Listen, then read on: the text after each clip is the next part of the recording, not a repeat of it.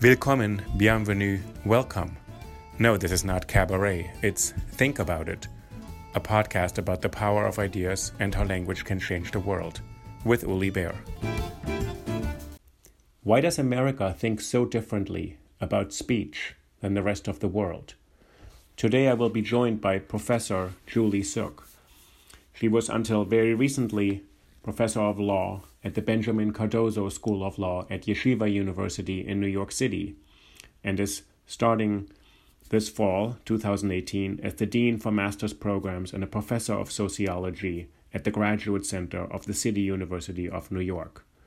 Professor Suk is an expert in comparative equality law. She graduated from Harvard University with a B A with a law degree from Yale University and a doctor in philosophy and politics from Oxford University. Great. I'm so excited today to welcome Professor Julie Suk at the Cardozo Law School here in New York City. We're actually sitting in Professor Suk's office for the podcast Unmuted on Free Speech and all of its variations.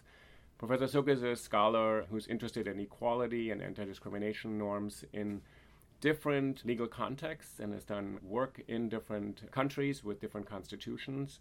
And I'm really interested in speaking with you, Julie, because I think there's a very deep understanding that freedom of expression is obviously the bedrock of our American way of thinking about ourselves as having particular freedoms.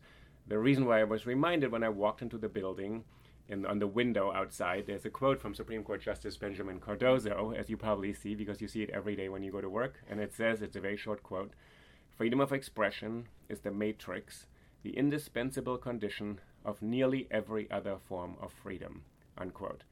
So Supreme Court Justice Cardozo was a justice in the nineteen thirties, before him Oliver Wendell Holmes, after him Felix Frankfurter, so a giant in American jurisprudence, who kind of reminds you every morning when you walk into this building, freedom of expression is the matrix and the indispensable condition. Isn't that just enough then to sort of assume, you say, yes, amen, we agree with that, let's move on? So I'm curious, given the, all the attention in this country right now in the last couple of years, especially last two years maybe, on freedom of expression, freedom of speech, on campus, in football stadiums, on Twitter, by celebrities, even with our president. Yesterday I talked to your colleague Kate Shaw, who's quite interested mm-hmm. in studying the speech of the president, yes. where it has legal implications versus political reach. Mm-hmm. How do you approach this, such a statement, which is by an American mm-hmm. Supreme Court Justice who says it is the indispensable condition of every other form of freedom? I think in the American mindset, starting with the First Amendment, when we talk about freedom of expression or even every other form of freedom, we're talking about freedom from intrusions by the state. And then even though we sometimes talk about freedom of ex- expression on campus, when in fact the intrusions are not about the state, we still sort of import this idea that uh, freedom, the freedom of expression we're talking about um, is a freedom from that interference by some form of authority, rather than a different idea of freedom of expression that has more to do with individual self-development. And I think that in the American context, it's really about this skepticism of state power that really defines our commitment to free expression. And you think it's motivated by a kind of need to be independent and free from government interference, from a kind of too powerful government sort of weighing yes. down on us, rather than this intrinsic idea that freedom of expression is a kind of innate right or something that human beings need to flourish. There are other philosophical conceptions that make right. freedom of expression not into a legal concept at all. So they just say freedom of expression is a fundamental human need. I don't think that in the jurisprudential development of freedom of speech in the United States, that that idea has been the one driving the jurisprudence or even driving the discourse, the judicial discourse around free expression. I think it's more a certain theory of the state and the state not determining too much how individuals live their lives and express their views. And that's why the First Amendment is probably a restriction on the government. Yes. It's supposed to leave us alone and do what we want to do, and the government should not be given too much power and authority. Yes. So the government gives itself a kind of rule to actually not overstep its own bounds. Yeah, and, and it's not just the First Amendment that is, I think, in the United States, and this is something that's different from other constitutional traditions. All the constitutional rights that are articulated in our Bill of Rights are rights against the state, and even when they're not particularly identified as rights against the state, it's the idea that the rights that we have are there to prevent the ex- excessive power of the state, I think, continues. Could there be other conceptions of writing a constitution? If we think of a constitution in a more general sense, not as our particular legal document, but as a group of people coming together to give themselves some rules by which to live together. Could there be another approach, as you said, th- that's mm-hmm. driven not by let's guard against the state's overreach or overuse mm-hmm. of its incredibly extreme possible possibility of exercising power? Yeah, even constitutional rights that are articulated in other traditions are articulated not merely as enforceable trumps against the government, but as instructions to the legislature to implement certain policies or to realize certain ideals. And can you explain how that would work out if someone thought of the Constitution in a different way, if it wasn't, this is our way in which mm-hmm. we kind of stay safe from the government's overreach, but to conceptualize it differently, and how does it does it play out differently than actually in societies? So I think a good example is how we think about equality in constitutions, right? So in the United States, we have the fourteenth Amendment, which says that no state shall deprive someone, uh, persons of equal protections of the laws. When you bring up the conception of equality, equality is kind of a determining factor or consideration in how one thinks of rights and developing a constitution. You said in other constitutions, maybe equality is a good place to start to think about yes. how we give rights or how we restrict the government, for example, to infringe on our rights. Yeah, if you think about our constitutional guarantee of equality, it is framed as no state shall deprive any person of equal protection of the laws, whereas in other constitutional traditions, there might just be a guarantee of equal rights. And a good example is the way in which gender equality is framed in the German Constitution in Article three of the Basic Law, where basically it says that men and women shall have equal rights. And a nineteen ninety-four amendment to the German Constitution not only says men and women shall have equal rights, but that the state shall promote the actual implementation of equal rights between men and women and eradicate disadvantages that now exist. I'm raising right. my eyebrows. I'm looking at you thinking, I, yeah. I should know this. I'm aware of yeah. this. And I yeah. grew up in Germany part of my life uh, a while ago. But is there anything comparable in our Constitution of Bill of Rights that even addresses gender? You said men and women should have equal rights. That's yeah. in the German Constitution, in the Basic Law, as they call it yeah. over there. Is there anything in our in the American Constitution that... Well, it's complicated in the U S, and this is something that I'm writing about right now. So, as you might know, we had a movement to put gender equality yes. in the Constitution that failed in nineteen eighty-two, and there's been a bit of a revival now, because even after the deadline to ratify the E R A, two states, after Trump was elected and after the Women's March, two states have then tried to ratify the E R A, and so it's opening up that debate a little bit. Technically, uh, how many states would be needed, or how does ratification of such an amendment work? So under Article five, you need three quarters mm-hmm. of all the states, and today that would mean thirty-eight states. thirty-five states ratified before the official deadline, and then Nevada and Illinois just ratified last year. So if we got one more, I mean, there are some interesting questions about what would happen after the deadline. But the point here is that whether So one of the debates around gender equality is that it's not needed. A constitutional amendment is not needed because through jurisprudence developed by the Supreme Court, we've extended the Equal Protection Clause to prohibit sex discrimination by the state. But the point here is that even the Equal Protection Clause, whether it protects against race discrimination or sex discrimination, has always been understood as a right against the state rather than a general guarantee of equal outcomes or equal conditions or the possibility of citizens equally enjoying the rights and privileges that are guaranteed if, within the Constitution. And secondly, wouldn't there be a difference as a non-lawyer when there's an, an amendment in the Constitution rather than the jurisprudence and the record of the Supreme Court's decisions that give me enough assurance and as a yeah. citizen to think I'm confident this court has interpreted it in the following way, the fourteenth Amendment, which was ratified I think one hundred fifty years ago this yeah. month, actually. Yeah. I don't think we'll have a big anniversary celebration in Washington, D C this year. a critical moment in American history. But yeah. can we rely on the Supreme Court's jurisprudence and say, they've actually moved in the right direction on this, and I'll be confident it'll stay like this for another hundred years. I don't need an amendment to enshrine this. Isn't the amendment, does it have more weight beyond le- legal weight? Also symbolic weight and political weight that it then sits in our Constitution. So it's actually complicated because we do have the jurisprudence, and it is true that the Supreme Court can overturn its jurisprudence, and that might be a reason why you would want a sex equality amendment. I don't I think that the protection against sex discrimination is so deeply entrenched now that even with the turn that the court is going to take in a more conservative direction, I don't really see a conservative court saying sex equality is no longer implied in the Equal Protection Clause. So I'm not quite worried about that. And much of the writing that I've been doing about gender equality and why the amendment is needed is not really about distrusting the court as giving an opportunity to judges who want to do something more than what courts have already done, okay. right? Because what the jurisprudence says is that there's a prohibition of sex discrimination, right? right. But, and this is, we can talk more about this, but it takes us a little bit but farther afield from... Right, I'm uh, interested in one point you just made yeah. a couple times. So t- t- can you say, what is the difference between an equality guarantee mm-hmm. versus protection against discrimination? Is that, I understand, yeah. I understand that correctly? So how would you describe, in sort of, in more general terms, what is an equality guarantee that is not just, the state must not do these bad things to us, but there's a guarantee?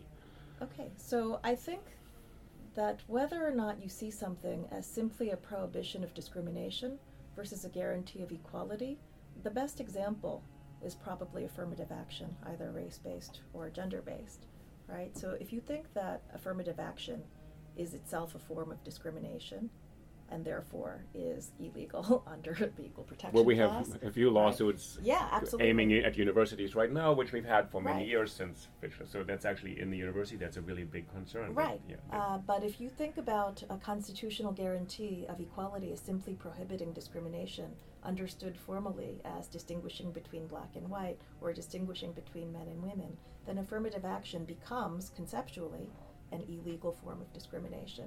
Right? But if you think of constitutional guarantee of equality as encompassing the principle of equal citizenship, right? And so then the legislature or a state university has a program in which they distinguish between men and women for the purposes of promoting women's inclusion or promoting the inclusion of a disadvantaged or disfavored group, right? That might formally look like discrimination on the basis of race or discrimination right. on the basis of sex, but it becomes an implementation of the principle of equal rights. And this debate is, like what I've just said, is a distilled version of what has happened in European constitutional orders around the question of gender and the permissibility of gender quotas, both for political office uh, and for university admissions and for corporate boards of directors, right? Because if you have a gender quota, and this is very much what the struggle in Germany was about, right. leading to the ninety-four Amendment with very clear language that says not only that men and women are equal in rights, but then adds a sentence in nineteen ninety-four uh, saying that the state shall promote the actual implementation of men and women and eradicate disadvantages. Right. My head's kind of exist. spinning, and I'm thinking if such a sentence could be in one of our amendments, I just can't imagine the state must, you tell me again what the what the German nineteen ninety-four law says, the state must support or must actually act on this? Yeah. So that's a directive to the state, not yeah. in a negative sense, to not do right. bad things, but to say uh, the state must actually do yeah. good things, and, and if this, you value this kind of thing. Absolutely. Uh, and then you also have, um, you can look at the French Constitution, too. We get an amendment in two thousand eight that says not only that everyone is equal, but also that the state shall promote, legislation shall promote the equal access by men and women to positions of social and professional responsibility. And that's a sentence that makes clear that if the state adopts a law requiring corporate boards to be gender balanced, thereby making distinctions of gender in the law. If, if that's a, a way of promoting equal access to positions of professional and social responsibility, it's not a violation of the freestanding constitutional guarantee of equality. As you just said, that then there's this shift in many European constitutional orders where we distinguish between rights that are enforceable by individuals and rights or values or principles that are that function more as directives to the legislature than right. as individually enforceable rights. And that is a very sophisticated understanding of rights, not simply as something individuals can assert, but embedded in a system of values and principles that the constitutional order should promote. That's something that we don't really, I think, practice in American constitutionalism. And it's largely driven by this idea that a right is not positive, that it's largely a negative right against the state. And that brings us back to how we think about free speech rights as well. So, so we're thinking about freedom from state intrusion, and we don't think about the extent to which people's speech and ability to express their political views is impeded by the influence of money in politics. Interesting. Right? So my ability to speak is increasingly impeded by my inability to access certain platforms or inability to influence the political process. Let me just ask you, yeah. isn't Citizens United the case that empowers you greatly? Because just have a lot of money and spend it in an election. That is your expression of your political opinion, right? Depends so, who you are, right? right? Well, it's interesting. That's, that is considered yeah. a neutral decision, right? Absolutely. So Floyd Abrams, one of the great, you know, the eminence grise of First Amendment, right? He actually argued that case, Citizens United, and he thinks, yes, giving money is a form of political expression, therefore must not be restricted. Right. And you're saying, well, if I restricted. don't have all this money, then yeah. it's uneven or unequal, or, or but people think, well, that's neutrality, right? Whether you have money or Absolutely. not, that's up to you. Yeah. This is an interesting point. Well, if we really believed that the reason free expression is valuable is that each human being has a right to the development of his personhood, to realize his full potential and his full participation in political life, then I think we would be concerned with much more than intrusions that come from state regulation. Well, it's interesting you started out and what you just said, if we actually are concerned that every human being, every citizen has the right to develop his or her own version of what they consider their best form of life, that actually they're entitled to that. Mm-hmm. But do we enfranchise that in a way? Do we actually allow that to happen if there are things that work against it? Equality in an interesting way, I've noticed this, there's a lot of writing about free speech, especially on campus, mm-hmm. avoids the word equality. I can actually show yeah. you, I have five books on my desk right now. I'm reviewing really incredibly powerful, important books. Timothy Garton Ash wrote a great book with Yale University Press. It's a global comparative study of free speech. The word equality does not show up in the index and does not show up in the book. And it's an interesting phenomenon to me that you can write an entire book on free speech and not mention equality, because of the point you just made. If we assume that everybody has the right to flourish and develop themselves on their own terms, then everybody should have equal standing once they get to this free speech moment. Yeah. Or is it the other way around? Is it how, how do you approach it, from which angle? So the link between free speech and equality seems to me quite critical. Mm-hmm. When I read the Washington Post and the New York Times, I will bet you eight times out of ten it's framed as it's speech versus offended feelings. It's mm-hmm. never about equality. Right, right. It's made into a subjective experience. It's people feel bad. It's tough. It's things they don't want to hear. They're controversial or they disagree with them. And we really can't just keep people from not hearing those things. That's just the breaks. Yeah, so we've talked so far about this contrast between freedom from state intrusion and freedom to develop your personality through expression. But I also think there's free speech as it relates to participation in the democratic process and having a voice in the democratic process, not only for your own sake, but also to make sure that the democratic process actually leads to collective decision-making that represents the will of the people and is well-informed and well-deliberated. And if we actually take that seriously as well, we would worry deeply, not only about state intrusion, but about having equal concern and respect so that they can feel empowered to speak within the political process. We must take that seriously, especially in a country such as the United States. The pluralism of all of us mm-hmm. depends on the fact that everybody can participate, because it's not going to just be one way of thinking and one yeah. majority. We have many different people, many different backgrounds, many different life expectations, experiences. So James Madison in Federalist Papers, he says in Federalist fifty-five, he says, freedom of speech has to be guaranteed, and of course there are going to be some bad actors in it, people who are saying yeah. things that are not good, which in another constitution would say they're anti-democratic or they actually threaten the entire edifice. They actually are, yeah. let's say, going against the Constitution. If I say, stand up here and go to the Supreme Court and say, I want to abolish the Supreme Court, how does the Supreme Court regulate my speech? So Madison says, but ultimately, on balance, we think in America there are more good people than bad people. It'll kind of win out. Right. And he's not naive at all, and he's not actually, you yeah. know, sort of thinking the arc of history, which, not that Doctor King was naive at all, this has always right. been toward justice, but he says, there's no other way of regulating this. Right. Because you just said political participation depends on everybody participating. So how do you assure that there aren't ways in which some people become disenfranchised systematically in yeah. the name of free speech? Yeah. Well, I think it is a difficult problem because on the one hand, we think we can distinguish between good speech and bad speech. But when you look at right now what's going on with the rise of populist nationalism in Europe, people like Viktor Orbán in Hungary, what's really remarkable about the rise of populist nationalism is that they appropriate the rhetoric of constitutionalism and rights, right? They don't just do, they amend the Constitution. They embrace, at least on paper, change by law. And that's a very interesting thing because what it shows is that in a pluralistic society, you don't know who's going to have power and then define what good speech and bad speech is. And so this gets back to, I think, what we were talking about with regard to the slippery slope.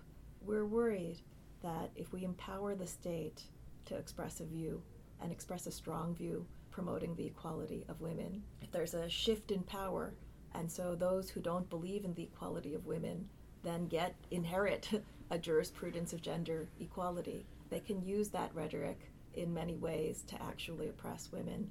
And we know that a lot of the words that we use in the Constitution are indeterminate, including equality or even gender equality or non-discrimination on the basis of sex, non-discrimination on the basis of race. So I think that in a pluralistic society, the fear of power shifting and leading to completely unintended consequences is very real. So where's the starting point of such an analysis, since you could also say, well, we can worry about the slippery slope, which really kind of means that judges and justices and legislators after us won't be thinking, they'll mm-hmm. just enact automatically by rote some mechanism. It's a slippery slope has this kind of feeling that nobody acts anymore, there are no human beings, it's just sort of, it's inevitable. Not many things are inevitable in human actions, so there's still actions involved. But let's just assume this could be right, so you could flip it and say, in the name of gender equality, we're doing this, and other people become powerful and they're going to reverse it and go the other direction. Yeah. But if you're starting in the position saying, currently we don't have equality, yeah. because the status quo is actually not a balanced playing field and equality is already here, then people can say, well, let's try it for, give it a run and see how it goes, and maybe actually for the first time, you know, yeah. for example, women will be participating in board meetings or you know, in law schools or in government or beyond the court or in legislatures. So if you s- start by saying the status quo isn't already the best possible world, yeah. then you can start tinkering. Yeah. And is the is the fear really that it will go in the wrong direction? Does it justify leaving things the way they are? I think that's a political question, not a legal question. Yeah. So I don't think there's any consensus, though. First, I don't think there's a consensus on whether the status quo is good. But even if there was a consensus on that, I think there's a lack of consensus, even on the left, and even amongst those who uh, believe that we, we should be doing more to achieve gender equality, for example. I don't think there's a consensus as to which forms of gender inequality are the most egregious and require our most serious attention today. And that's part of the problem. I think it, it is that conversation of is there... Is there equality? I think you can listen to a lot of people in America today who would say that question is so absurd on its face. Is mm-hmm. that the way they look around, uh, there's no equality, and then there's all different sort of different. There's economic inequality, there's yes. gender inequality, there's maybe race-based inequality, there's socioeconomic, educational. There are all these right, things. Right, absolutely. It. So I think it's also very hard for Americans to say, well, there's inequality that we have to fix because there's so many other dimensions that would influence someone's participation in a society.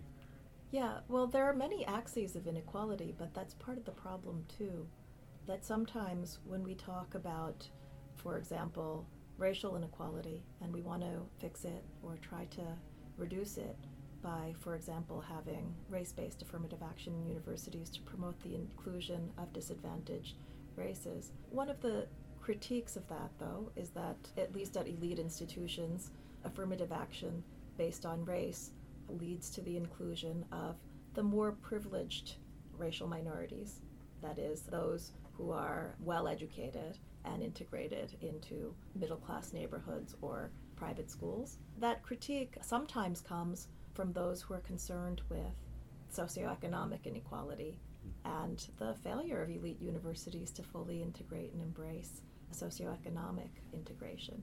Right. Universities are kind of in the hot spot of these debates. Yeah. As, as we know, there's a, a case being brought against Harvard College or Harvard University for yeah. you know for using what people consider inappropriate categories, which was racial identity, in their admissions process. Mm-hmm. It's sort of lifting the cover on this very secretive, strange process of admissions yeah. and sort of claiming there's something wrong here.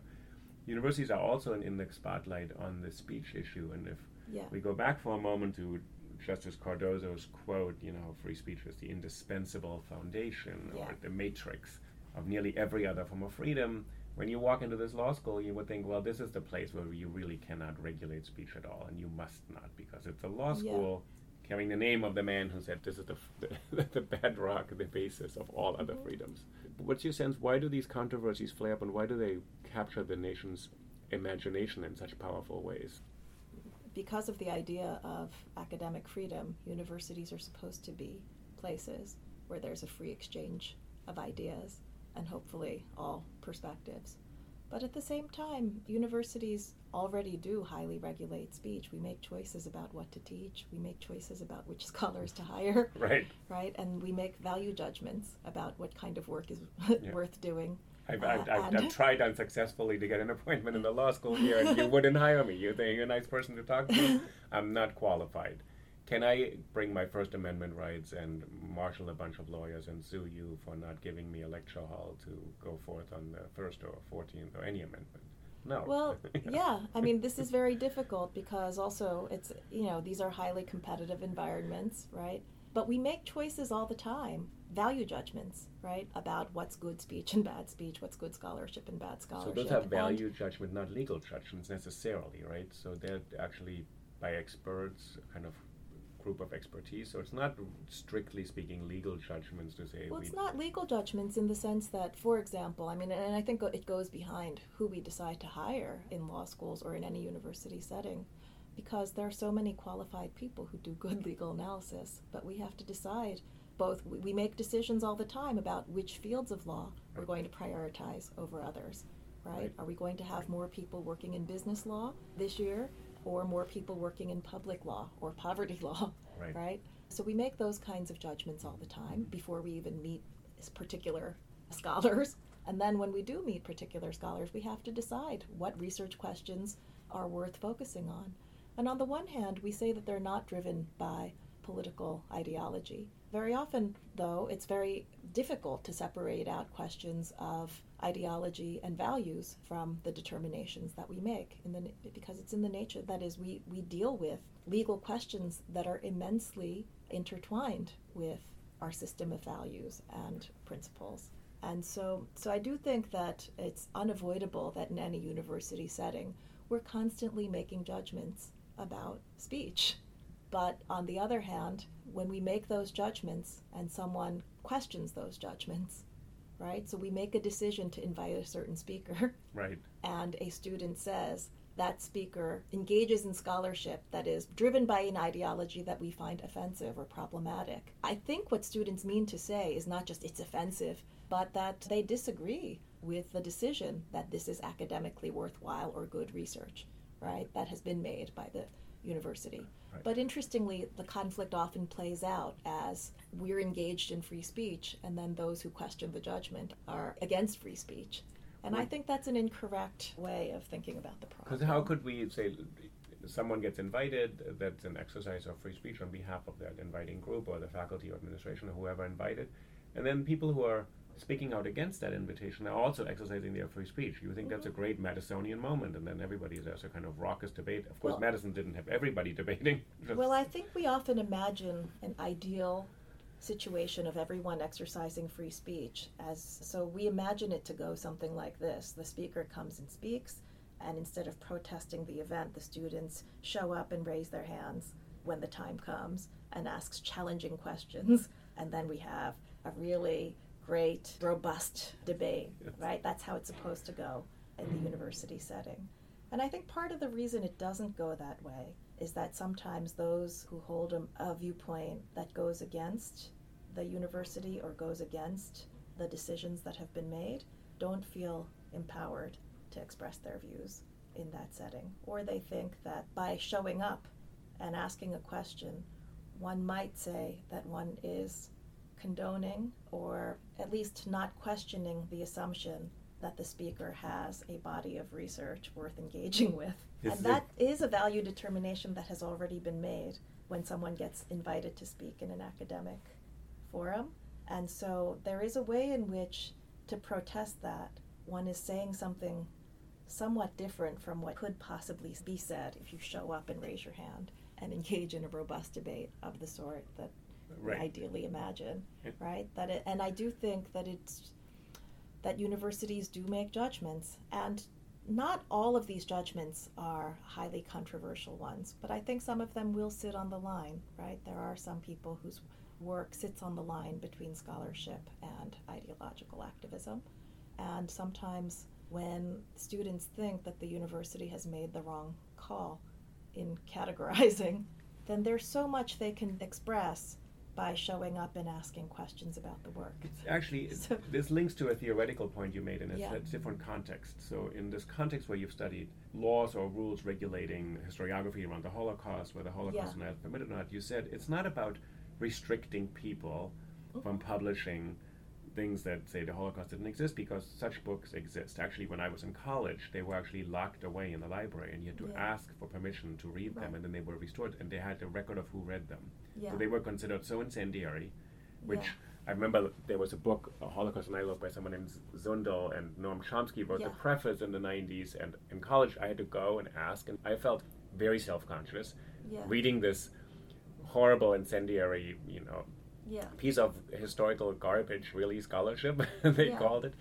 So you said it's not to stop these people from existing or publishing because they're found in libraries, but it's actually for the state to express a value. Yeah. So it's kind of interesting when you go to the university, much smaller context. So say you invite somebody uncommon, unusual, who would d- say something that is on the level of denying that the Holocaust existed mm-hmm. or saying that slavery was actually kind of good for people. Right. You know, and I'm not making these things up. These things actually are right. in the discourse. You can go online. You can find them in one second. And the question then is, is the university saying, we don't want you here because you have no right to speak, mm-hmm. which would be conflicting with sort of Justice Cardozo's views, or rather, we don't want you here because we have other values, very strong ones, and mm-hmm. this goes so against our values, which is what your theoretical analysis has said. This is Holocaust denial is not this simplistic way of saying those people must be shut down and can't exist, but yeah. the state expresses itself in this way. Yeah. So I think of Holocaust denial laws as cut of the same cloth as other collective memory practices around uh, the Holocaust. So one thing that you'll notice, and I've spent a lot of time in France, is that every time you go to a school, it's quite common that they'll have a plaque there, if it was a school from which children were deported, right. commemorating the fact that children were deported because they were Jewish. And there are plaques that say that, and you can see them every day that you drop off your kid at the school. Right. And there, the state is speaking. and Interesting, and marking. And telling you to remember, and it's right? And I don't think Holocaust denial laws are about trying to stamp out the speech or to suppress it, because mo- a lot of people in France know that such views exist. It's not to try to protect people from the existence of those views, but it's really to tell people that the law is expressive. That is, the law is not just a set of rules about do's and don'ts. The law also tries to persuade and educate people, and I think Holocaust denial laws are an exercise in that function of law. That's really helpful, because I find that a lot of people think Holocaust denial laws are really to sort of stop those people. Censorship. Censorship, and right. because it's so offensive. Right. Where actually the strange thing is, and this was a kind of a, a, a very big thing in the nineties, really unfortunate thing, and, uh, and it wasn't a matter of being offended. There were survivors who would come to these events and confront people who denied the Holocaust. So it's not that they were mm-hmm. sort of scared and cowed and traumatized, they were actually there speaking out and saying, this is my own experience. So in some ways it wasn't a matter of offense, mm-hmm. but it's characterized in America as it, a lot of times it's it's censorship, it's wrong, the state shouldn't censor mm-hmm. anybody, and not to coddle people against mm-hmm. these offensive viewpoints. Yeah. So you're saying it's expressing something. So what the university expresses itself all the time, mm-hmm. all, as you said, in hiring and appointing and all sorts of things, and putting right. slogans on their windows. You know, they have. An, I mean, they have a values. You know, speaking to Fifth Avenue every single day. Right. To, you know, maybe a couple hundred thousand people in, in a week, and so would such a rule, for example, in on a campus, which are so controversial and so difficult to even conceive and have been struck down so many times, to say you can't come to this campus and hold this or that view. And I know we're going into yeah. viewpoint neutrality, all this, but in some ways it would express a value, you're saying, mm-hmm. rather than just censor somebody. So l- let me make sure I understand mm-hmm. the hypothetical that like I'm you're saying, putting on let's the table. Say your books can be in the library, yeah. but you as a speaker, we don't invite you. We don't give you a, a space that's air-conditioned with a platform and a podium, and we're not going to bring five hundred students to listen to you. We have your books in the library. We have your videos. Yeah. You can watch them, no problem, but we don't endorse you because it looks too much like we condone your point of view. Yeah. And uh, you're saying this is controversial here. Very or, controversial because yeah. the people who are in the headlines of the news are the people who make it their hobby or their actually their profession yeah. to provoke universities into saying, unless you invite me, you're violating my First Amendment rights. Yeah. I now have the Justice Department and the president behind me who have taken a position on this and said, should we, President Trump has said, if Berkeley doesn't host so-and-so, yeah. should let's cut federal funding. Mm-hmm. So you have a lot of pressure on universities to say, not make a mistake in this space and say, okay, we have values, this goes so fundamentally against our values, but we really don't want to take any step in the wrong direction, so we'll let them speak here. Yeah, well, I think it is very hard in a pluralistic society because we could imagine, and part of the reason I'm pressing you on the hypothetical is that everyone could imagine a situation in which there is a speaker who really crosses the line, is really doing nothing that you would describe as having any academic merit, but rather is a firebrand engaging in an ideology that's contrary to the values of the university and the values of the constitutional order in which we live, right? So I think everyone can sort of imagine that, but even people who might identify as members of the same political party or the same ideological stripe might imagine a different hmm. place or a different character or a different speaker who meets that profile. But that's the problem, right? The fact that we have such a diversity right. of viewpoints, even amongst those who might share values and ideologies, suggests that we can't really trust ourselves. And I think as a result, people who are in leadership positions don't want to take the risk of getting it wrong. Right. Yeah, I mean, I wonder whether there are such values that actually everybody would agree with. So mm-hmm. I think, I mean, we have speakers who've come to campus who said they're in favor of a, a peaceful ethnic cleansing mm-hmm. of non-white people from America. I would think if I find somebody who disagrees and says, that's a reasonable position, I want to hear this one out, I would say, not the value of any right. university I understand, just like the Catholic Church would say, mm-hmm. if you are a self-declared homosexual person, a gay person, e- that goes against our value in certain ways, we will not ordain you, or we will, you mm-hmm. know, you can't have an official position in the uni- in, in the church, you probably right. can't even be a member of the community in the same way. So I think there's some lines that actually, they're very far out. Right. Extreme. Right. But we have extreme speakers in America. But I just think the reality is that typically these conflicts occur not over a speaker who explicitly favors ethnic cleansing, but is often speaking a more civilized language, which I think if you put two and two together, it appears that they're condoning and That's, advocating just that. But I do think that the hypothetical that you give is unrealistic in the sense that I think most of the speakers about whom we have controversies are speaking a more coded... It's Richard uh, Spencer, who wears yeah. polo shirts and khakis and has come to the University of Florida, and this is his quote, you know, mm-hmm. a, a kind of peaceful ethnic cleansing. So...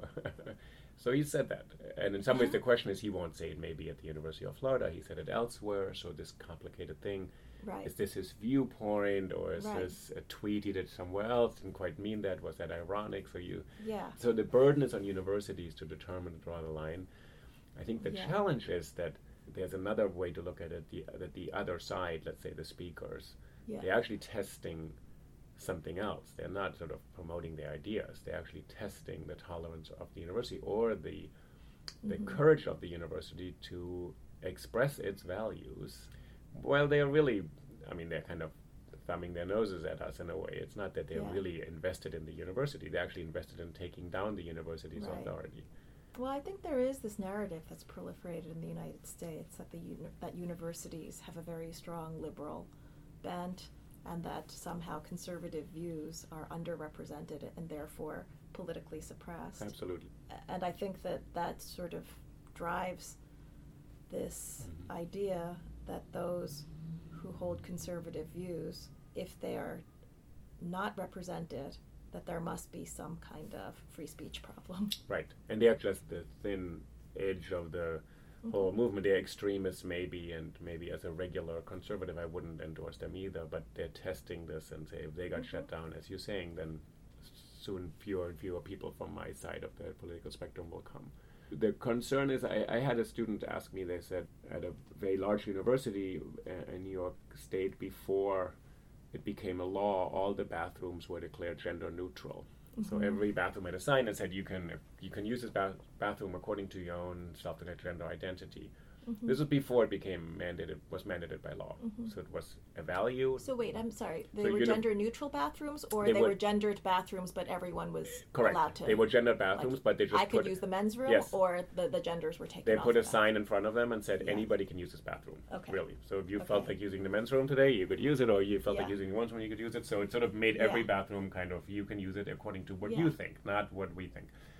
It was before it became a law in New York State to accommodate people to have gender-neutral right. bathrooms. So they said that's a that's a value of the university. Yeah. So how can the university act in this way and put signs on probably literally ten thousand bathrooms, but then invite somebody who doesn't believe that transgendered people exist and denies mm-hmm. their existence and denies all their political rights, all their legal rights? So in some ways, they said there was a kind of conflict between the values of the university in this one area where they're yeah. expressing that and actually acting on it and actually spending money and resources, and the other area, and they're saying it's not a balancing question, but we don't trust that you really mean this in the one area where you're accommodating people in bathrooms. If you're inviting the speaker right. who holds this view that isn't just an opposing view, but actually says this doesn't even exist as a category. Right. Well, I think this gets back to the line that I think is hard to draw. So I think universities are definitely in the business of having values and having viewpoints, but then inviting those who disagree with those viewpoints to speak, right? This is, this is the idea of having a robust exchange. And I think in many European countries that prohibit Holocaust denial, they take a view about the Holocaust. And there's robust debate about people who have different views from the government as to the Holocaust, but then there's also this category, so extreme, that is denying the existence right, they're saying of the it's Holocaust a fact. as being outside of the realm of that robust and reasonable right, right. exchange of ideas, right? And so if we think about robust debate and then outside of that universe, that in the context of American universities, we try to, I think we try to maintain that, but there's perhaps more disagreement about where to draw that line between right, what's right. within reasonable exchange of ideas, disagreement, discourse, and so extreme that we can't maintain our system of values if we allow that viewpoint to be part of the debate. Right. Uh, and I think it's possible that there's more agreement within other countries that tend to be, I don't know, I mean, I disagree with the characterization of European countries as being more homogeneous. I don't think they are. But I do think that the state is more confident about drawing that line. And I think here we're scared of drawing it for a variety of reasons. It's it's. I've had a lot of conversations now where this comes up and people say, a lot of people have said to me since I grew up partly in Germany, they said, well, you as a German, yeah. your speech has to be regulated yeah. because people like you committed vast crimes. And I was born in nineteen sixty-six, okay. in nineteen twenty-six. yeah. So. But still, they say, it's like, your country needs that because you have these terrible atrocities in your past. Mm-hmm. We in America do not have such an issue. That's actually a direct sentence in, in, yeah. in Floyd Davis' book on First Amendment. He said, in America, Thankfully, we do not have such a history, so we have done much better by not regulating hate speech. And then I've had people say to me, well, slavery and the genocide of Native Americans was a race-based hate crime of vast yeah. proportions right. that doesn't have to be compared to the Holocaust and doesn't have to actually diminish yeah. the terrible significance of that and the incommensurate dimensions, but it's another event yeah. that has to be acknowledged. Yeah. So I think a lot of the controversies in America are not really about Holocaust denial. We don't have so many cases, yeah. thank God, because they're just... No, I, and I don't think we have the same practices around the collective memory of yeah. slavery, the, right? So we don't have plaques in places where slaves were killed or traded. Right. Uh, that are in the public space and in the public consciousness. And you're saying there's a kind of continuum uh, that the law is a form of expression. We continue to have Confederate monuments right. instead, right? right. But I think it's not a coincidence that this is what gave rise to the controversy in Charlottesville. Um, so that we have contested practices yeah. around collective memory, but I don't think we've ever gotten to the point on slavery where the state or subdivisions of the state speak very loudly about morally condemning the slavery that occurred. And now I'm not just talking about the state. I mean, one thing that you can do, and I don't know if you've ever done this, is you could go visit the South and go on tours of plantations. And it is very interesting to see how slavery is represented on the plantation tours, because so much of the plantation tour focuses on the lifestyle of the very wealthy plantation owners and the mansions and the parties that they had. And sometimes they will have slave cabins and they'll talk about them. But interestingly, they say slavery was a bad institution, but the slaves on this plantation were were quite happy. Uh, and our this slave master was very kind to his slaves. Right, and I've heard that at several plantations that I've visited in the South. I don't know. I haven't visited all of them, so right. I don't know if that's the narrative. Whether all the slaves were considered to be relatively happy. Yeah, maybe those are the only ones that stay yeah, stay that's open. Interesting. Right, but I think also now if you yeah. visit, you could also visit some of the plantations of our founding fathers. Like you could right. visit Thomas Jefferson's Monticello. Monticello. You could visit Montpelier, which is James Madison's yeah. estate, and there's a slave cemetery there that you could visit.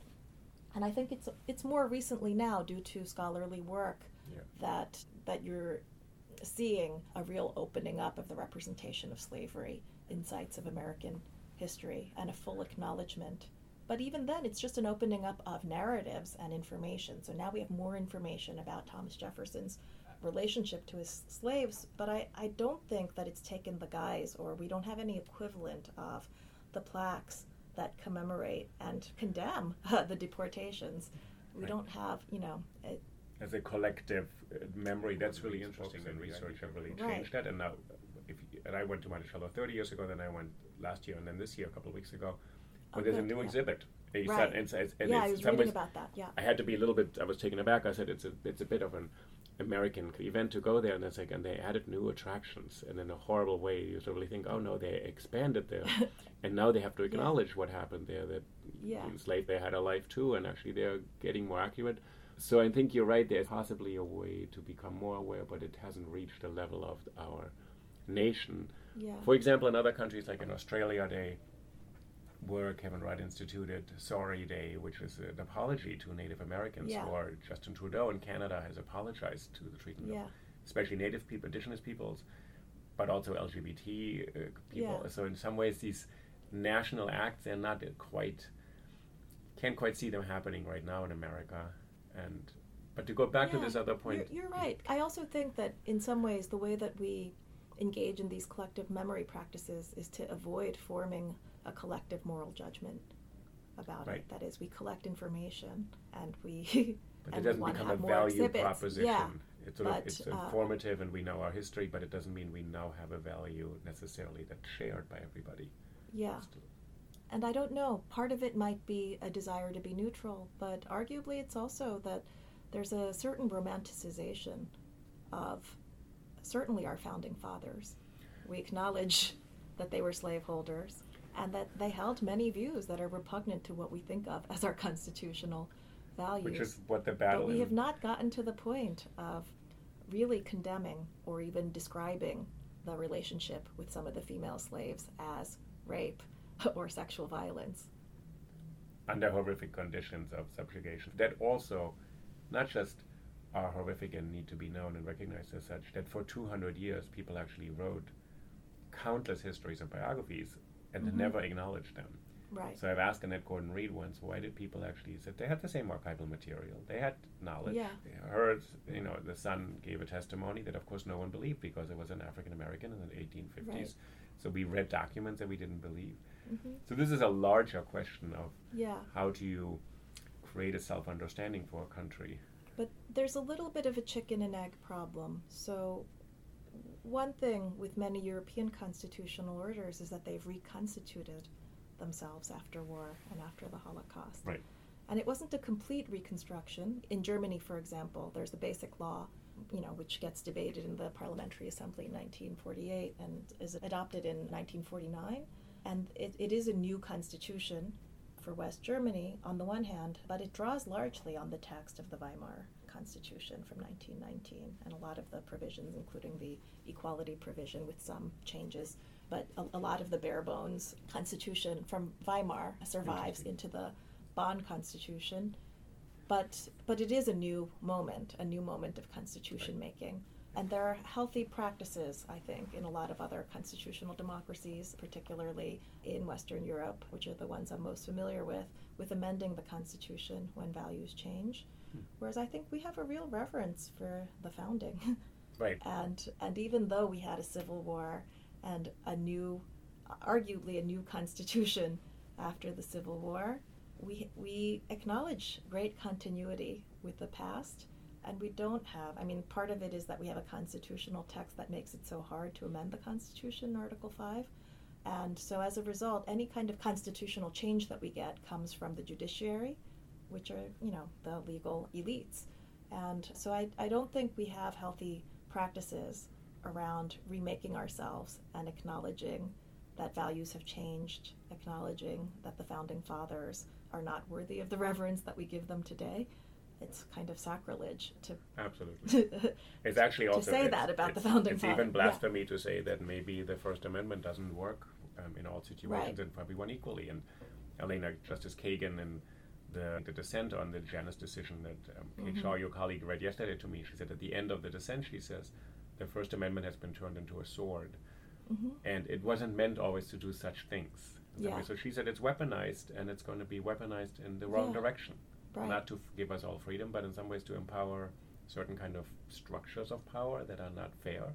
Yeah. So, so it's, so th- as you said, the Constitution is indeterminate in a powerful, creative sense for a country that had to form itself, but yeah.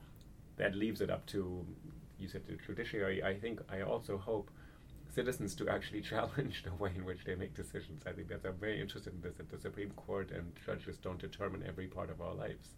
Yeah. That this interplay between what you're saying, that society changes, we have demographic shifts, our values may be different. Mm-hmm. How can that become expressed in, in legal practice? Yeah. I want to thank you. This is Professor Julie Suk at the Cardozo Law School, so thank you so much. We could have gone on for yeah, a long time. Absolutely. Thank and you. Thank you, and good luck with your uh, your current writing projects, and thank you for taking time out in the summer. I know it's a, it's really a time of focusing. Thank you. And I hope to speak to you again. Thank you. Absolutely.